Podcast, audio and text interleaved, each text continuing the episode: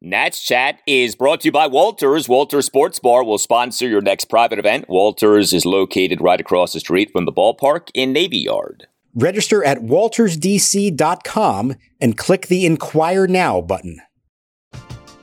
We're driven by the search for better. But when it comes to hiring, the best way to search for a candidate isn't to search at all. Don't search match with Indeed.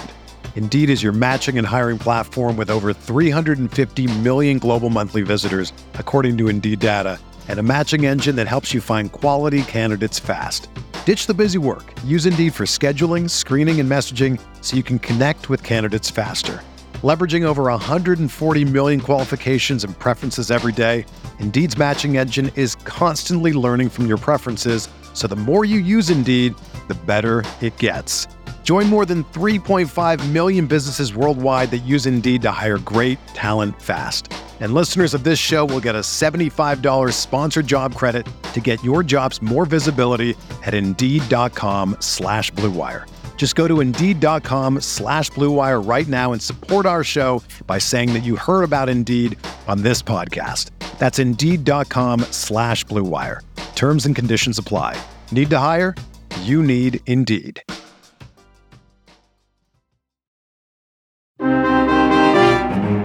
Runners at first and third, the 2 1. Swinging a fly ball left field. Back on this one, Dickerson to the warning track. He's out of room at the wall, and it's gone. Down into the Reds bullpen. A three run shot for Nick Senzel makes it 5 0 Reds. Swinging a fly ball to center field, straight away and deep. Back on this one, Hill to the warning track, leaps at the wall, and he can't get it. It is gone. Second homer of the game for Jonathan India. And each time the Nationals have scored, India has answered with a solo homer.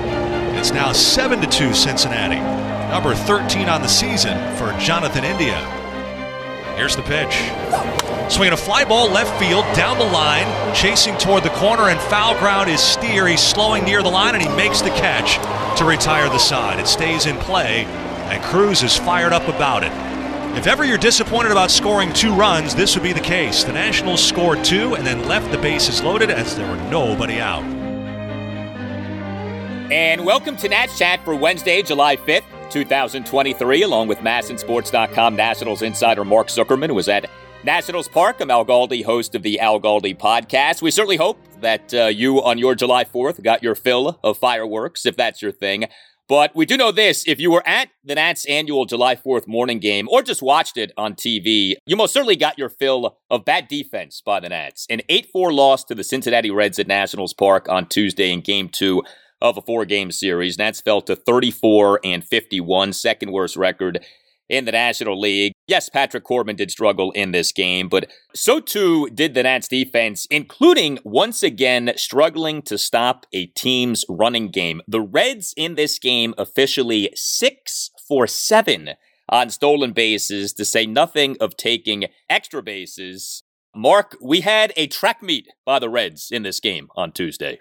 Yeah, look, I don't know if that ultimately was the difference because, like you said, Patrick Corbin was not good. He gave up two homers. Cory Abbott gave up another homer. So maybe the outcome would still be the same. But watching that game, it was hard not to focus on anything other than what you just described. The Cincinnati Reds, a team that said they were going to be aggressive and has gone out and done that and been very successful at it, and a Nationals team that was helpless to stop them. Now, some of that is you, you say you give credit to the Reds for what they do, but a lot of it you can point to the Nationals and say they do not do anything close to a good enough job of trying to stop that kind of aggressiveness. And it's not just stolen bases, it's extra bases taken on base hits, on outs. It is plays just not made in the field, plays not made with urgency. And to me, it was so striking the difference between these two teams.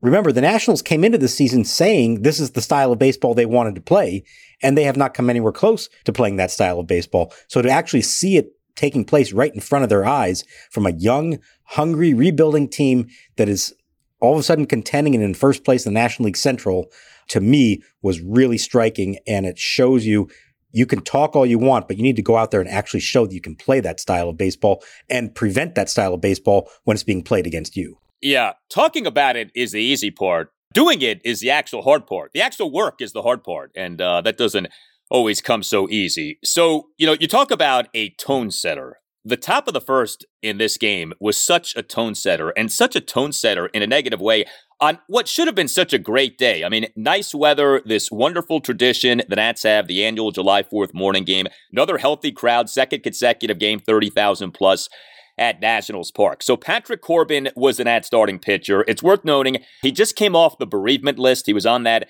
from this past Friday until this past Monday. So, you know, I don't want to sit here and hammer Corbin. We don't know what he's necessarily going through, but he did struggle in this game. Six runs in five innings. He gave up 10 hits, two home runs, a double, and seven singles, issued three walks and a hit by pitch, recorded just two strikeouts. He threw 93 pitches, 59 strikes versus 34 balls. But this top of the first was just maddening if you're a Nats fan. So Corbin in the top of the first allowed two runs on four consecutive one out hits, but also was failed big time by his defense. Corbin gave up a one out double by Matt McLain to left field. Corbin gave up a one out opposite field RBI single by Jonathan India to right field for a 1 0 Reds lead. And McLain on this pitch was often running toward third base before Corbin even got into his delivery. Again, track meet by the Reds in this game.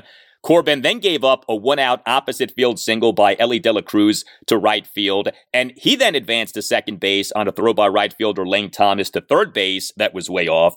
And then came rock bottom for the Nats defensively in this inning, and maybe this season. I don't know. This was amateur hour. A one out RBI single by Spencer Steer for a 2 0 Reds lead, despite Steer having been down at 1.02. So Corbin couldn't strike him out, but the RBI single was something. And in tight to the right shoulder, the pitch swung on, hit high in the air, shallow left center field. Abrams going out, Dickerson coming in. Abrams still back, and the ball drops. No one calls for it unless Abrams then runner to third, safe, throw to second, and the batter Steer in there safely at second base. The single came on a fly ball to left center field that fell between the Nats shortstop CJ Abrams, the Nats center fielder Derek Hill, and that's left fielder Corey Dickerson. This was a Bermuda triangle single. And then we had this the throw from Abrams to the infield went to third base, allowing Steer to advance to second base. There was a lot more to Corbin's outing. We'll get to that. But geez, that defense and that two run first was abysmal. Yeah, atrocious. And you can't let that happen against anybody, let alone a team that you know is going to take advantage of it the way that Cincinnati does. Now, on that pop up play, the outfielders, as we've talked about, they play deep on this team. And so they were not in a great position to try to make the play. And yet, that is a play that an outfielder has to make. CJ Abrams is going back on the ball. He's waiting to hear one of them call him off. Neither of them ever did. So he says, Well, I guess I better go get it. And now he can't make the tough over the shoulder catch, even if he catches the ball would have been a great acrobatic play. He's in no position now to make a throw to the plate, which is what was required because there's a runner on third in that moment. So even more reason for an outfielder who's charging in to make that catch. And you might even prevent the run from scoring if you do that. So I don't know if it's on Hill or Dickerson. It's on both of them. One of them has got to step up and make that play and call for it. And Again, I do not understand why this team insists on positioning its outfielders as deep as they are. They are playing as deep as anybody I've seen in the major leagues. And maybe it helps them on drives to the warning track, but I feel like there's a lot of balls that fall in in front of them. And it's not just costing them one base, but often costing them multiple bases. We are all taught in Little League. I mean, I was taught in CYO Bowl many years ago, right? On a play like that, the outfielder the guy coming in is the guy who should take that fly ball. It's much easier to take the fly ball coming in than it is when you're going out. And with the center fielder, you are the patrolman. You are the captain of the outfield. You are the alpha. You need to take command in a spot like that. And for whatever reason, Hill did not do that. But it's not just the Derek Hills and the Corey Dickersons who have done this this season. I mean, we had many instances of Victor Robles and Lane Thomas having miscommunications in the outfield earlier this season. This is strange how these Nats defenders aren't talking, aren't communicating. We so often are seeing post play reactions in which guys are like saying, What happened? and throwing up their hands, things of that nature. I don't get that. Communication costs you nothing. Communication has nothing to do with skill level or whether you're a contending team or rebuilding team. like, why don't these guys talk to each other? Why don't they pretend that they like each other and their teammates and, you know, try to go back and forth with each other? It's very strange to me that this keeps happening. And it has nothing to do with experience either. Like you just said, this is stuff you learn in Little League long before you're a professional. So it's not about, well, they haven't played together that long or some of them haven't been in the big leagues that long. No, this is fundamental, basic stuff that anybody who ever plays the outfield learns. And I agree. There's no excuse for it. And, you know, at some point, there has to be some ramifications for mistakes like this, right? And it doesn't feel like there are. There's another issue with Derek Hill in that he's not hitting at all. We discussed that the other night. I do wonder how short the leash is going to be there. Not that Alex Call is a tremendous upgrade, but we do know defensively Alex Call was outstanding and was providing at least a little bit more bat than Derek Hill. Maybe that is a move they're considering making at some point. But yeah, you're right. You need a center fielder who takes charge in all of these spots. And that's not something you just learn with major league experience.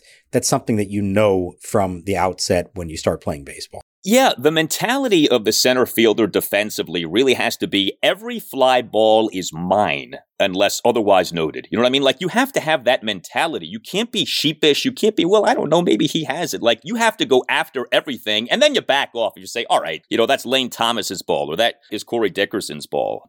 Yeah, that was rough. But like I said, Patrick Corbin in this game did struggle. Top of the third, he allowed three runs a leadoff first pitch single by Elly De La Cruz to left center field. And then De La Cruz on the very next pitch by Corbin stole second base. Again, track meet by the Reds. Corbin then issued a nine pitch walk of Spencer Steer, then gave up a one out three run homer by Nick Senzel to left field for a 5 0 Reds lead. And then Corbin in the top of the fourth allowed a run on a two out solo homer by Jonathan India to center field for a 6 1 Reds lead. Boy, India is just killing the Nats in this series. And by the way, after giving up that homer, Corbin loaded the bases by allowing three consecutive Reds to reach base with two outs, although we did get Senzel to line out to Lane Thomas for the third out. Kind of a strange last few weeks here for Patrick Corbin. He had that terrible outing at the San Diego Padres, then had the excellent outing at the Seattle Mariners, and now on Tuesday was back to having a really rough outing in this game against the Reds. Yeah, and that's why every time he does pitch well, we say to ourselves, don't get too caught up in that. That doesn't mean he's turned a corner. He has to prove this over a longer stretch of time. And unfortunately, here lately, there has been more bad than good. Now, I mean, he's still doing better than he was last year, the year before, but not as much better as we maybe thought. You know, he had the ERA in the fours there for a while, but now it's back up to 513, which is not good. He's consistently giving up 10 plus hits in starts, and not because he's going seven, eight, nine innings. He's going five or six innings and giving up double digit hits. Also, walk three in this game, two home runs. I mean, there's not a lot you can point to from the start and say, well, Patrick Corbin did that well. Didn't hold the runners on well either. So I get it. We know the bar is low, but you'd like to see, at least when he has a good start, that he can follow that up with something that resembles a quality start instead reverts back into a form that is way too reminiscent of what we've seen the last few years. There is a paint by numbers to basically every bad Patrick Corbin start these days. He gives up a lot of hits. He, at some point, is failed by his defense, but he doesn't have a lot of strikeouts. And so you end up saying, well, yeah, it wasn't all on him, but boy, he put so many balls in play. He didn't strike guys out. So you can only absolve him to a certain degree. And that's how it is. Like when you give up constant contact, you don't strike guys out. You put your defense to work. And this Nats defense isn't good enough to where it's just going to eat up a bunch of balls in play. Like things are going to happen that don't always go well. And that's what has happened. You know, we've wondered, like, why do Nats defensive mistakes always seem to happen when Patrick Corbin is pitching? I think the reason is that when Patrick Corbin is pitching, so many balls are in play. And so, like, you have more opportunity for things to go wrong defensively. Yeah, you're right. When Mackenzie Gore pitches, there's a better chance of strikeouts and not balls in play. And I think also it's it's sort of a self-fulfilling prophecy. You know you've struggled defensively for this guy. You know he gives up a lot of contact.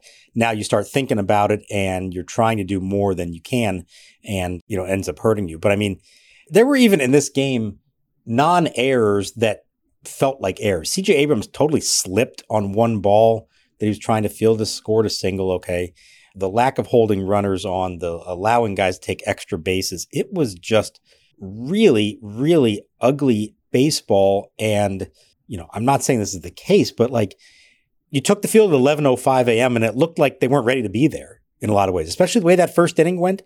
And, you know, look, you can complain, oh, hey, quick turnaround. They shouldn't have to do that. Well, you know what? The Reds faced the same turnaround and they played a very crisp brand of baseball in this game. So I'm not giving them a free pass for that.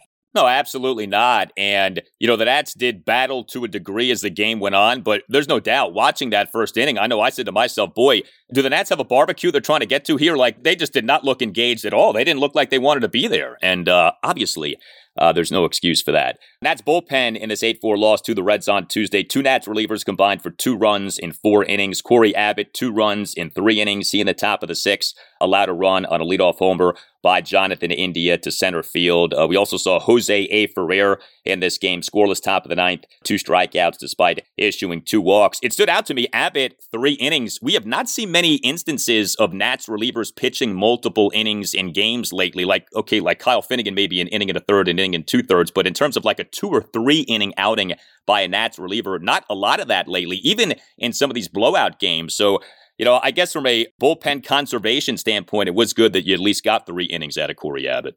Right. And I think ideally Davey wanted to be able to bring somebody else in, but to do that, he needed his lineup to score another couple runs and make this game closer than that. And because they didn't, he stuck with Abbott, who, yeah, three innings, 46 pitches. All right. You know, good for him. He gave up two runs and that those two runs are kind of costly because it would have been a much closer game if not for that. But with Thad Ward now on the IL. Paolo Espino was here very briefly, but didn't stick. It kind of is Abbott as the only guy who they might do that with.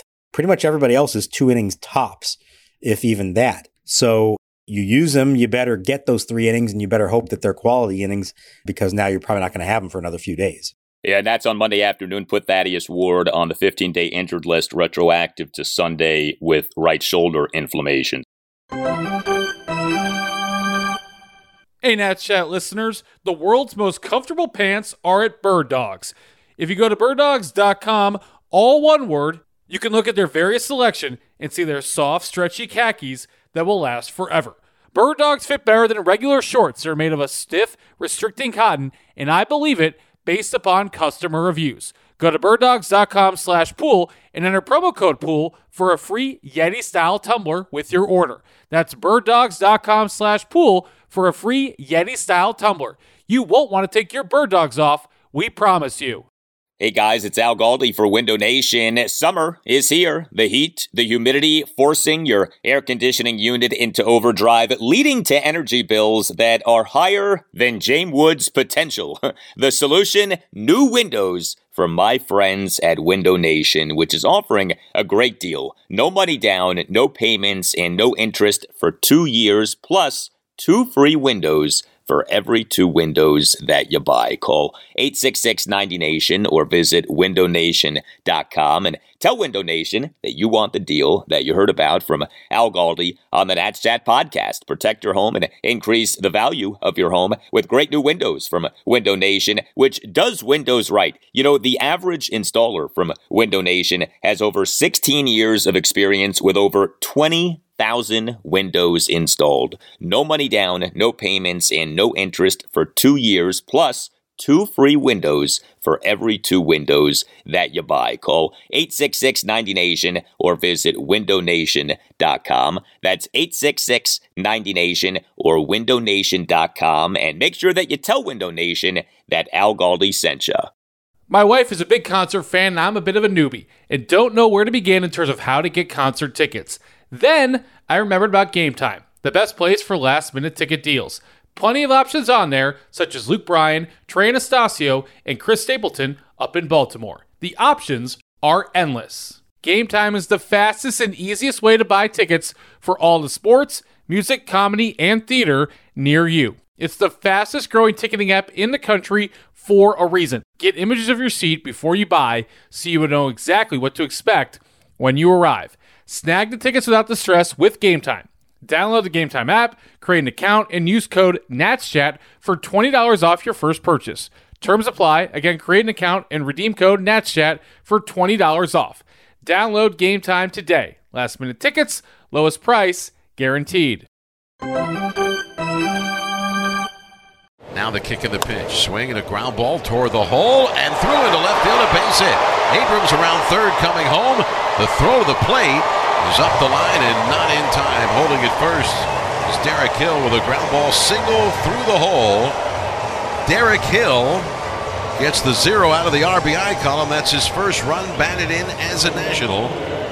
In this, his 13th game played so far this season. And it's now the Reds six and the Nationals two. The Nats offense in the 3 2 loss on Monday evening, not good. The Nats offense on Tuesday was better, but still not good enough. I mean, the Nats in this game actually got out hit 16 7 and uh, not coincidentally got doubled up in terms of runs 8 4. The Nats for the game, the four runs, the seven hits. At least three of the hits were doubles, so that was good to see. And the Nats did draw four walks, three for 11 with runners in scoring position. It was nice to see CJ Abrams have a good game offensively. We just don't see this often enough. I mean, he does this and then it's like another three, four, five games until he does anything close to this again. But Abrams in this game on Tuesday, two for three with a couple of doubles and a walk. He and the Nats one run third, had a leadoff double off the right field wall. He and the Nats one run fifth, a two out opposite field double to left field. And he in the bottom of the ninth drew a leadoff walk. So that was nice to see.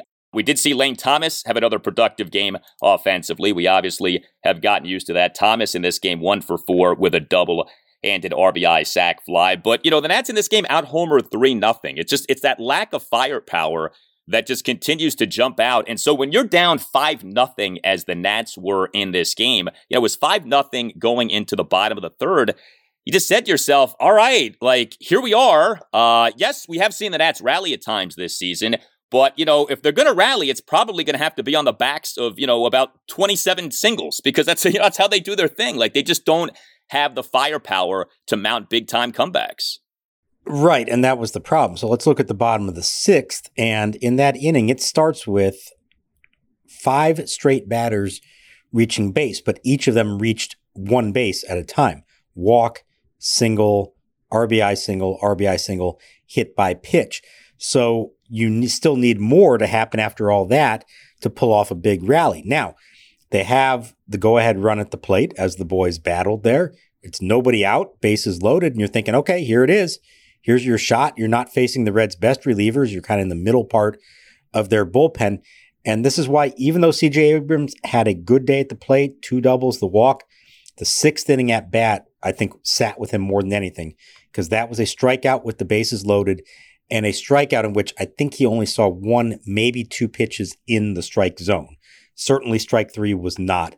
And he admitted afterwards that he got kind of jumpy, was feeling it a little too much to try to come through in that spot. So he strikes out for the first out. Derek Hill, after that, credit to Derek Hill, got his first RBI as a national at last, the previous inning in his 48th plate appearance since his promotion from AAA, but he comes up again. The next inning, now bases loaded, one out. He strikes out also on a pitch out of the strike zone. And then Lane Thomas hits a high fly ball down the left field line that's caught in foul territory. And so there goes your rally. Now, yeah, it's asking a lot for them to pull that off and come all the way back, but they did give themselves a chance. And if you don't convert, but you had good quality at bat, you say, okay, so what? But when you don't convert and you go strike out, strike out, both on pitches out of the zone and a high fly ball in foul territory for the third out, that's a little tougher to accept.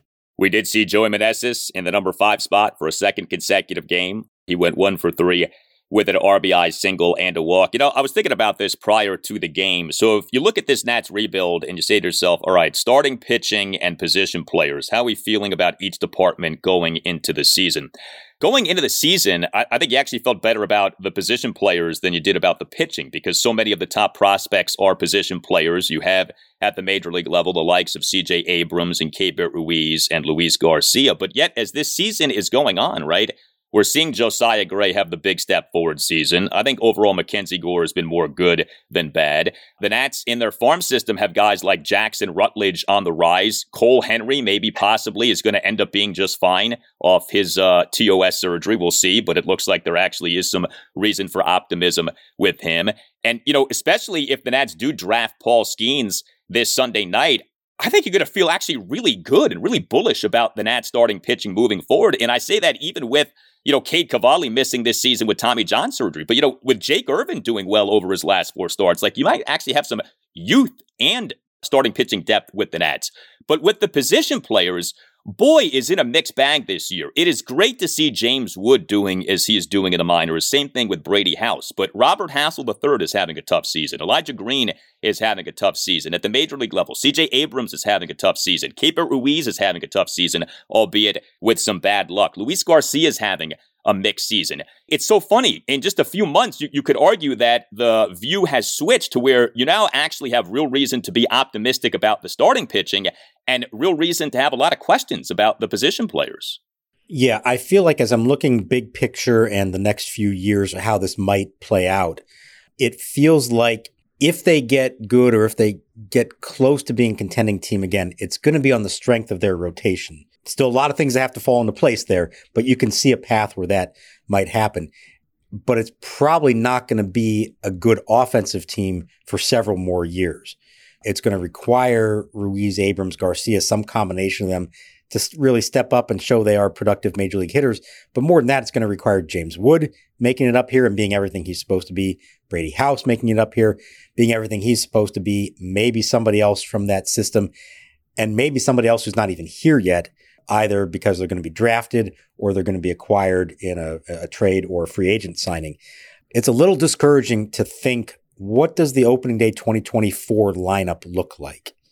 You can say, what's the 2024 rotation look like? And there's some reason to be excited about what that might be. But the lineup, it's a little tougher to think about that and say, okay, yeah, that, that's going to have the makings of a, a quality lineup that's going to be appreciably better. Maybe it will be, but there's still a lot of things that we have to see at this level that we are just not seeing with any consistency yet. Yeah, you and your mind can actually construct a realistic scenario by which next spring training, the Nats have some tough decisions to make in terms of their rotation. Like, it's possible that a guy, or maybe multiple guys, who you look at as who could be good for you as a starting pitcher at the major league level, you have to cut or you, you have to not have in your rotation.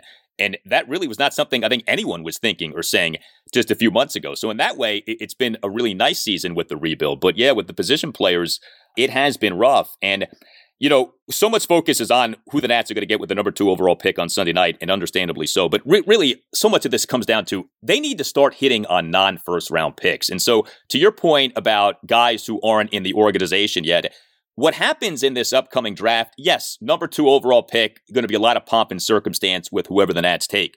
But what matters, maybe as much as that, maybe even more than that, what happens in rounds two through X in terms of who do the Nats get? Who are they developing? And a few years from now, do we look back on this draft and maybe other drafts as having been you know, really good drafts for this team beyond whatever it did in the first round. I think that's what so much of this rebuild comes down to. The Nats have got to start getting more from these drafts, and we're not just talking about first round picks.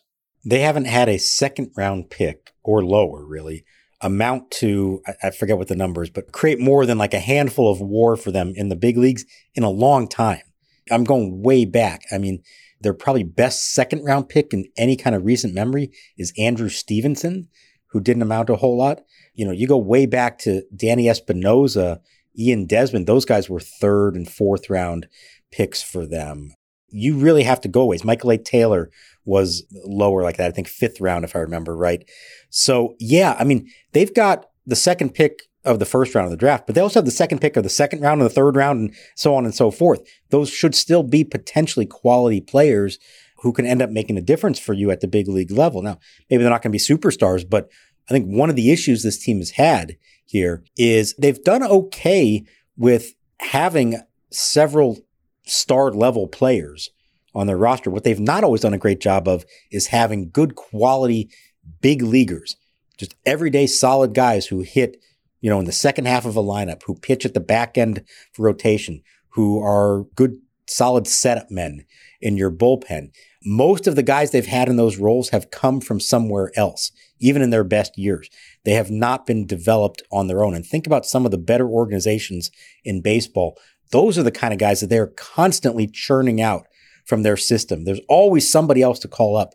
You know, yeah, it stinks that Victor Robles is hurt, But you know, it'd be nicer if they had somebody in their system, not a superstar, maybe not even a long term big leaguer, but somebody else who was ready to step into that role and give it a shot and maybe become something for them. So that has been almost as big of a failure on an organizational level for close to a decade now as the lack of success with first round picks and developing of their first round picks. When the Nats really got good in 2012, and I remember talking about this on the radio, the thing that really I thought sounded the alarm bell that the Nats had gotten good was in that 2012 season, Ian Desmond missed a good chunk of time with injury. It was like an oblique or rib injury or something like that. And the Nats, during the stretch without Desmond, ended up having a really good record.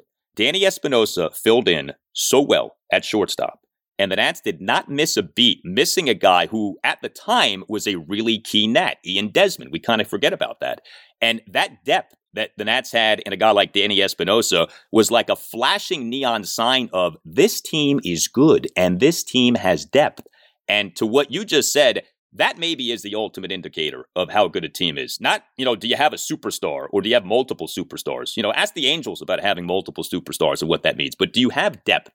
You know, when a guy goes down for a good chunk of time, do you do all right? Maybe even do well? The Nats obviously are not at that point right now. I'll take it a step further. that 2012 season, this is a, a, great example of this. Yes, Espinosa stepped in at shortstop, but you know who else they had on that team that really they wound up being just as important over the course of that whole year because there were a lot of injuries to that team that year. Steve Lombardozzi, not a high round pick. He took over at second base. He played some left field for them that year. He had something like 400 plate appearances and was quality for them. Tyler Moore was not a high draft pick. He came up and he was very productive for them. Not, you know, these guys didn't have long, significant careers, but at that point in time, they were quality big leaguers on a winning team who stepped up when others were hurt. The third one was Roger Bernadina, who again, perfect world, probably a fourth outfielder, but he stepped up and played some center field for them when they needed that.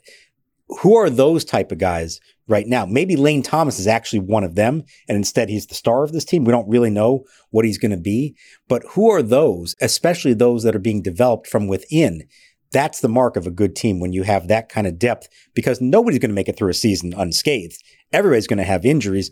The teams that have the ability to overcome that ultimately are the best ones. You tell us what you think. Hit us up on Twitter at Nats underscore chat. You can email the podcast, Nats Chat Podcast at gmail.com, including if you would like to sponsor the show. We'd love to have you on board. Hit up Tim Shover, see what we can do for you. That email address again, natschatpodcast at gmail.com. We have a new website we invite you to check out, natschatpodcast.com, at which you can listen to previous shows in their entirety and order a Nats Chat podcast t shirt. All Nationals radio highlights on Nats Chat are courtesy of 1067 The Fan. A thank you to Tim Newmark for the music of the Nats Chat podcast. Check out his site, timnewmark.com. For Mark Zuckerman, I'm Al Galdi. We thank you for listening, and we'll talk to you next time on the Nats Chat Podcast.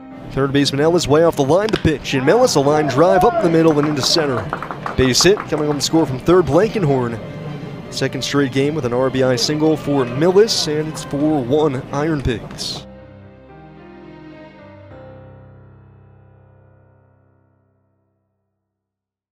Everyone is talking about magnesium. It's all you hear about. But why? What do we know about magnesium? Well, magnesium is the number one mineral that 75% of Americans are deficient in. If you are a woman over 35, magnesium will help you rediscover balance, energy, and vitality. Magnesium supports more than 300 enzymatic reactions in your body, including those involved in hormonal balance. From functional medicine doctors to mental well being and female hormone experts, we all know that magnesium is the one mineral to improve all aspects of well being and health. But which one? Magnesium Breakthrough from Bioptimizers, the trusted choice recommended by leading experts with seven best absorbed forms of magnesium to ensure your body receives the support it needs for overall well being. Go to bioptimizers.com slash balance today and use code BALANCE10 for 10% off. Support your journey to wellness at B-I-O-P-T-I-M-I-Z-E-R-S dot com forward slash balance. Magnesium Breakthrough from Bioptimizers, your foundation to optimal health and vitality.